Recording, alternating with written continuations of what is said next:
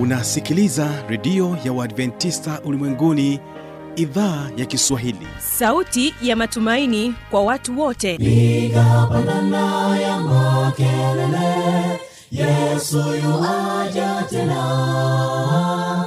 Ipata sauti imba sana yesu yuaja tena.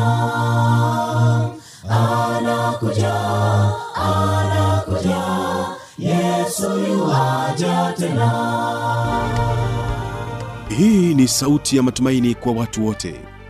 Inayokujia kupitia redio ya uadventista ulimwenguni awr toka kila kona ya dunia tunasikia vita njaa maafa. Hivyo washiria marejeo ya mwokozi. Piga panda ewe mlinzi yesu yuwaja tena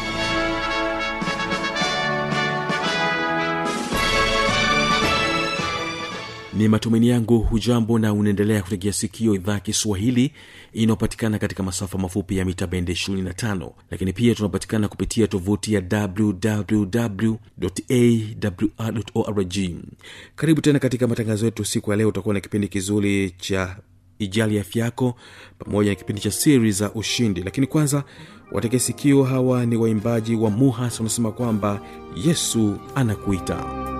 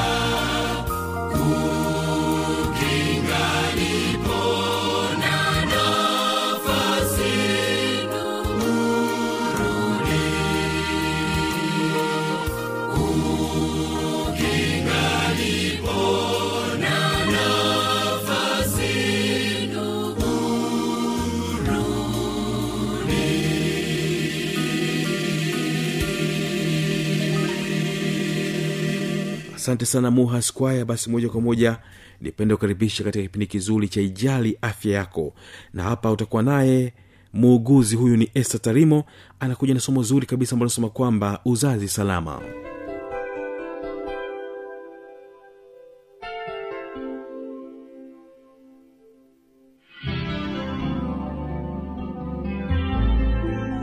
Mpendwa msikilizaji wa redio wa sabato ulimwenguni iliyopo morogoro awr mimi kwa majina naitwa este albin tarimu ni muuguzi daraja la pili. Nipo zahanati ya soit sambu mkoa arusha wilaya ngorongoro. Leo tuna mada tutakazozungumzia kama zifuatazo. Kwanza kuna uzazi salama chanjo kwa watoto pamoja na umuhimu wake na mada ya ukeketaji. Kwa upande wa wajawazito, tunashauri kwamba ni muhimu sana kwa mama mjamzito kuwahi kliniki ya hospitali, zahanati au kituo cha afya, kwani kuna umuhimu sana. Faida za mama mjamzito kuwahi kliniki ni kama zifuatazo. Kuwahi kliniki ni muhimu kwa kujua maendeleo ya mama mwenyewe pamoja na mtoto wake aliyoko tumboni. Pia anapata kinga za awali ikiwemo kinga za malaria, dawa za minyoo na dawa za kuongeza damu pamoja na chanjo za tetanus. Pia mama atajua maandalizi ya kujifungua ambaye ikiwemo ni vitu ambavyo anatakiwa kupeleka hospitali wakati akiwa na uchungu kama vile kanga za kutosha, beseni pamoja na pamba kwa ajili ya kuzuia damu na mpira wa kutandika kitandani. Pia mama atafahamu vyakula anavyostahili kutumia wakati wa ujauzito ambavyo ni vyakula ambavyo vinatakiwa vimwongezee damu kwa wingi na vitakavyompa nguvu, kama vile matunda na mboga za majani kwa wingi zitakazoongeza damu kwa mama. Pia mama atakuwa atafahamu pia kazi ngumu ambazo hazitakiwi kufanya wakati akiwa mjamzito, kwani husababisha mimba kutoka.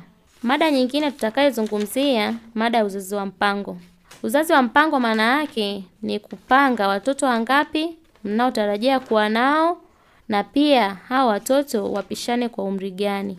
Lakini kwa afya tunashauri sana kina mama au baba pamoja na familia nzima kupanga watoto utakao kuwa nao na pia watoto angalau wapishane kwa umri wa miaka mitatu, kwani kizazi kitakuwa kimerudi katika hali yake na pia mama atakuwa amepata muda mrefu wa kupumzika, ndipo anapostahili kupata mtoto mwingine na kumnyonyesha pia mtoto wake maziwa yake peke yake ambaye atakayekuwa faida kwa mtoto.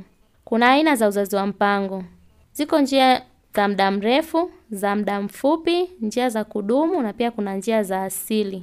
Tuanze na hii njia za muda mrefu ambaye ikiwemo vipandikizi pamoja na kitanzi. Kipandikizi ni kichocheo ambacho kinawekwa kwenye mkono wa mama wa kushoto chini ya ngozi ili kuzuia mimba. Vipandikizi pia unaweza ukapata vya miaka mitatu na miaka mitano ambapo utazuia mimba, ndipo mama anastahili kupata mtoto mwingine. Kuna hii njia ya kitanzi. Hii njia kina mama wengi pia wanatakiwa kuitumia, kwani ni njia ya muda mrefu, ni zaidi ya miaka kumi na mbili. Tukija njia ya muda mfupi, sindano na vidonge. Sindano, sindano ni ina vichocheo kimoja ambapo mama huchomwa kila baada ya miezi mitatu, lakini pia sindano tunashauri kwa kina mama kutumia wasio na, na umri wa kuendelea kuzaa kuanzia miaka thelathini na tano na zaidi ndio wanaostahili kutumia sindano. Mama yoyote anayestahili kutumia njia hii ya sindano hatakiwi kupata sindano zaidi ya tatu, kwani zitamletea shida katika kutafuta mimba nyingine, itamchelewesha kuwa mjamzito. Lakini tukiingia kwa njia hii ya vidonge, kuna aina mbili za vidonge. Kuna vidonge vidonge vya kunyonyeshea na vidonge vya COC. Tuje kwenye njia ya kudumu. Njia ya kudumu kuna kufunga uzazi kwa mama na kufunga uzazi kwa baba. Tukizungumzia hapa kufunga uzazi kwa mama, tuna maana kwamba mama anakatwa ile mirija inayosafirisha mayai ili visiweze kwenda kutunga mimba. Kwa hiyo mama anatolewa, anakatwa ile mirija ya uzazi. Tunakuja kwa njia ya uzazi kwa baba, pia ni hivyo hivyo kwa baba kuna mirija ya uzazi ambayo inasafirisha mbegu za kiume nayo hufungwa ili zisiweze kuruhusu hizo mbegu za, za kiume kutoka na kwenda kusababisha mimba kwa huyo mama. Kuna njia za asili, njia ya kalenda na njia ya kunyonyesha. Njia ya kunyonyesha wakina mama wengi pia wako wanaotumia na ni njia nzuri pia, lakini pia ni ngumu kama mama hata mnyonyesha mtoto wake kwa masaa yanayotakiwa.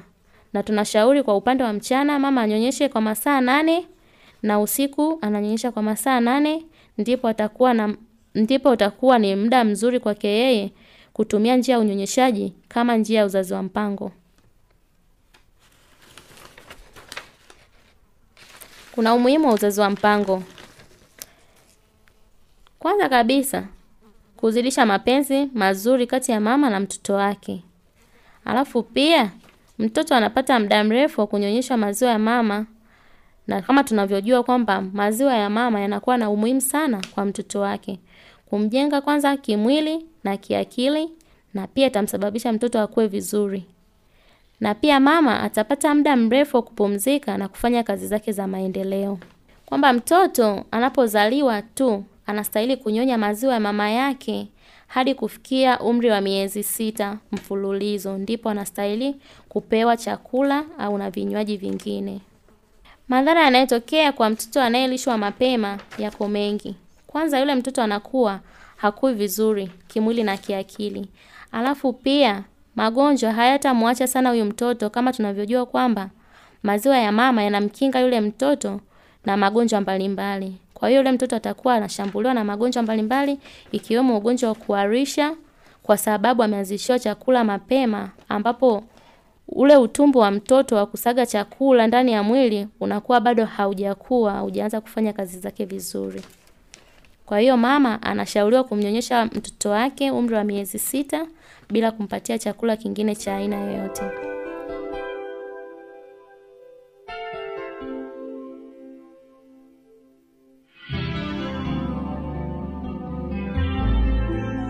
Inawezekana kuwa na maoni mbalimbali changamoto swali tujuze kupitia anwani hapo ifuatayo. Redio adventist ulimwenguni awr sanduku la posta 172 morogoro tanzania. Anwani yetu ya barua pepe ni kiswahili at awr org. Namba zetu za mawasiliano ni kama zifuatazo. Simu za kiganjani namba 767 au 784297297 ukiwa nje ya tanzania kumbuka kuanza na namba kiunganishi alama ya kujumrisha 255 unaweza kutoa maoni yako kupitia facebook kwa jina la awr tanzania. Karibu katika kipindi kizuri cha siri za ushindi na hapa utakuwa naye huyu ni mtangazaji mwenzangu joyce komba akiwa naye mjasiriamali huyu mama husna. Hii ni katika sehemu ya kwanza. Nimeweza kuonana na mama mjasiriamali naye ataweza kujitambulisha anaitwa nani lakini pia anajishughulisha na nini. Unaitwa nani Naitwa Husna Ramadhani Shemsanga. husna ramadhani unajishughulisha na nini? Mimi ni fundi wa kushona nguo za kawaida na kudalizi mashuka. asante sana. Msikilizaji wa awr kama umeweza kumsikia anaitwa husna ramadhani. Aa, ni mjasiriamali ambaye anajishughulisha na swala zima la ushonaji anadalizi lakini pia anashona nguo mbalimbali mbali hapa mkoani morogoro katika kata ya mji mpya. Unaweza ukatupa historia yako kwa ufupi mambo gani ambayo umeyapitia mpaka sasa hivi umeweza kufungua ofisi yako Mimi nimepitia changamoto mbalimbali mbali. Nikianza na kwamba nimezaliwa katika familia ya watoto tisa ambao kila mtu alitoa yeye kama yeye tu kutafuta maisha yake. Kwa hiyo nilipofikia umri wa kumaliza darasa la saba sikufanikiwa kuendelea na sekondari. Nikawa nafanya fanya kazi za kilimo na nini. Baadaye nikaona mbona hii siwezi kutoka. Ikabidi niende mjini sasa. Kufika mjini nitaanza na kazi gani? Kati sina ujuzi wa aina yoyote. Nikatafuta kazi za ndani, nikafanya. Nikafanya kama miaka mitano hivi. Kazi za ndani kabla sijazifanya nikatafuta mama ambaye atanielewa. Mama yule niliongea naye kabla sijaanza kazi za ndani. Nikamwambia mama, mimi nafanya kazi za ndani. Nahitaji kufanya kazi za ndani lakini lengo langu ni kujifunza kushona cherehani. Akaambia ah, mimi kwangu bwana haitowezekana sababu nina mtoto mdogo. Nikamwambia sawa. Kama unahitaji kufanya kazi uje kama mfanyakazi tu. Kaambia basi haina shida. Sababu nina shida na nishatoka kwa ajili yake. Kabidi nifanye kazi kwa muda wa miaka miwili. Baada ya hapo nikaondoka kipindi hicho cha mwaka tisini na mbili. Nikafanya kazi zile miaka yangu miwili tisini na nne nikampata mama mwingine. Mshahara kipindi hicho ilikuwa elfu nne mia tano elfu nne mia tano uwezi ukasovu mahitaji yako yote. Nikatafuta mama ambaye ataniongeza labda mshahara angalau mkubwa kidogo. Nikampata mama mmoja hivi anafanya kazi railway, nikaongea naye, mama, eh, mimi bwana natafuta kazi za ndani, lakini lengo langu nataka nijifunze cherehani. Kaambia sasa utajifunza cherehani wakati mimi nimekuhitaji wa ndani? Nikaambia mimi niko tayari niamke hata saa kumi za usiku nifanye kazi zangu, lakini unipe hata masaa mawili nikajifunze cherehani. Akaambia sasa utalibu mshahara huu ukalipia na cherehani. Nikamwambia ndio mama, naweza. Kaambia sawa, tutaona bidii zako. Kaambia haya, nikafanya kazi za ndani nika mwisho wa mwezi ananipa hela zangu. Nikamwambia mama, usinipe hela hiyo, hela naomba ukae nayo kwanza.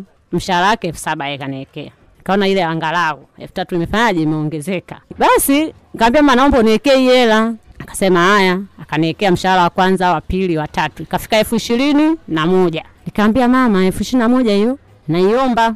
Kaambia ya nini? Kaambia mamangu nyumbani ana shida. Kaambia hapana, timiza lengo lako Husna.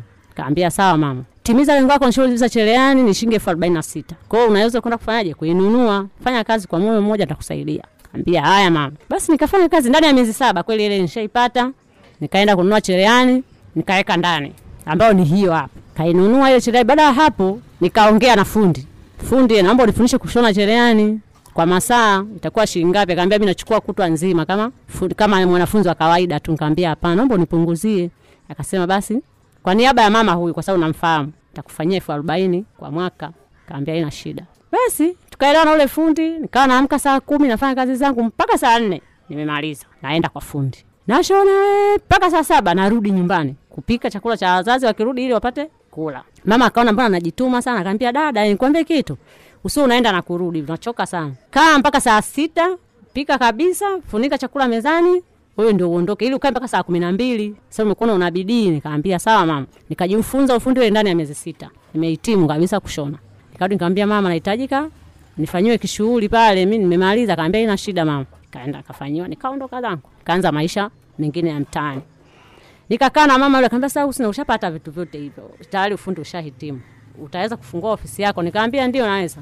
Haya, nikaitafuta ofisi, utaifungua saa ngapi ili na wewe ufanye ya nyumbani ukafungue na ofisi? Nikaambia, sikiliza mama, mimi nishakuwa mwanao, naomba nikutafutie msichana mwingine wa ndani, alafu mimi unistiri ndani ya mwaka huu mmoja, niwe naenda kufanya kazi zangu, nikipata mtaji nitaenda kupanga chumba mwenyewe nijitegemee. Akaniambia ni vizuri, kaa hapa ni kwenu. Basi nikatafuta dada nyumbani kwetu kule, nikamletea, nikamwelekeza kazi zinavyoenda nyumbani, tukaenda sawa na mama yule, anaitwa mama Masawe, jina lingine Aina Masawe, ni mfanyakazi wa railway. Basi yule mama kwa kweli ndio alionifikisha mpaka hapa. Nikamtafuta binti yule, akaendelea kufanya kazi, kaambia ili upate nawe mavuno kama niliyopata mimi, uwe na na nidhamu, ufanye kazi kwa bidii, nawe unaweza ukafanyiwa kitu kingine tofauti na mimi. Akaniambia sawa dada. Basi tukakaa pale, mwaka mmoja umeisha, nimekaa nimepata mtaji na wachumba wachumba nao washaanza kujitokeza, nikapewa mtaji na bwana mmoja hivi yupo Kigoma huko. Akaniambia utatoka lini na hii kazi yako ya kushona, kwani usibadilishe biashara ya kuuza kwenye masoko? Nikaambia sawa.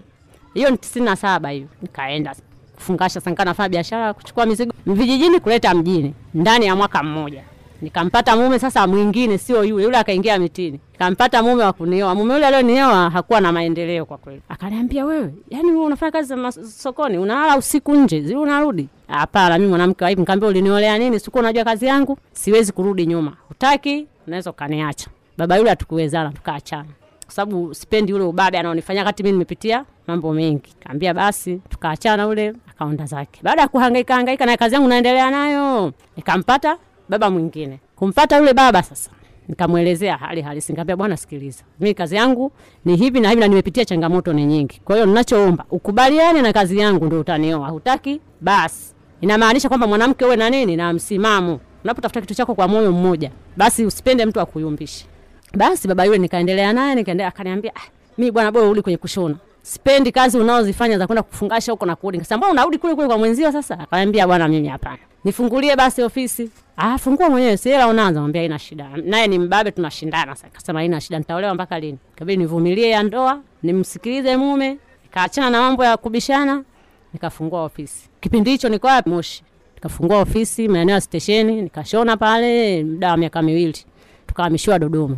Kuhamishiwa Dodoma elfu mbili na elfu mbili na mbili Dodoma hiyo. Tukakaa Dodoma kule, nikafungua nako ofisi. Nikashona nikashona Dodoma, na dada moja aitwa Halima naye alinipokea. Akaniambia, dada, karibu, wewe ni mgeni, abidi tushone wote. Nikamwambia haina shida, tukaingia wote kwenye ofisi moja tukashirikiana. Mume wangu sana naye bado ananipiga vita. Ninapofanya kazi, bado anaona yani pingamizi ni nyingi ni nyingi ni nyingi. Mama mkwe wote wanaingilia mwanamke gani anafanya kazi? Eh ngambia bwana eh msimamo wangu ni huo huo ukitaka tuishi utaki ondoka mume wangu ni mfanyakazi wa reli. nilijitahidi na yule yule mama leo niwezesha kazi hii ya ufundi mama aina masawe.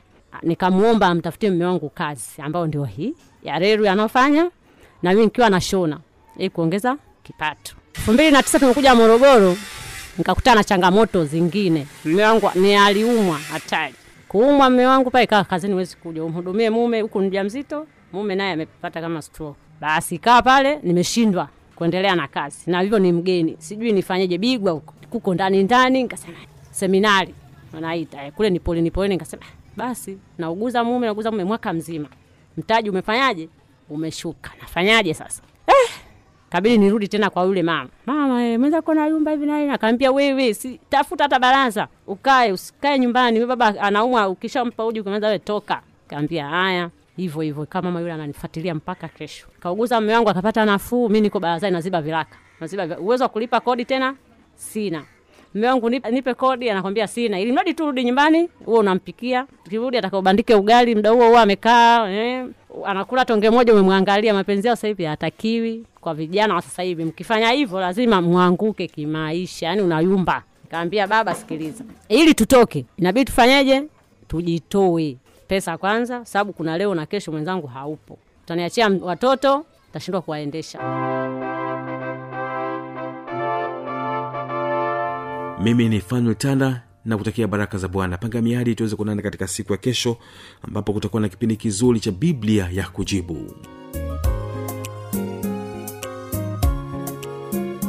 Kuna chemchemi nzuri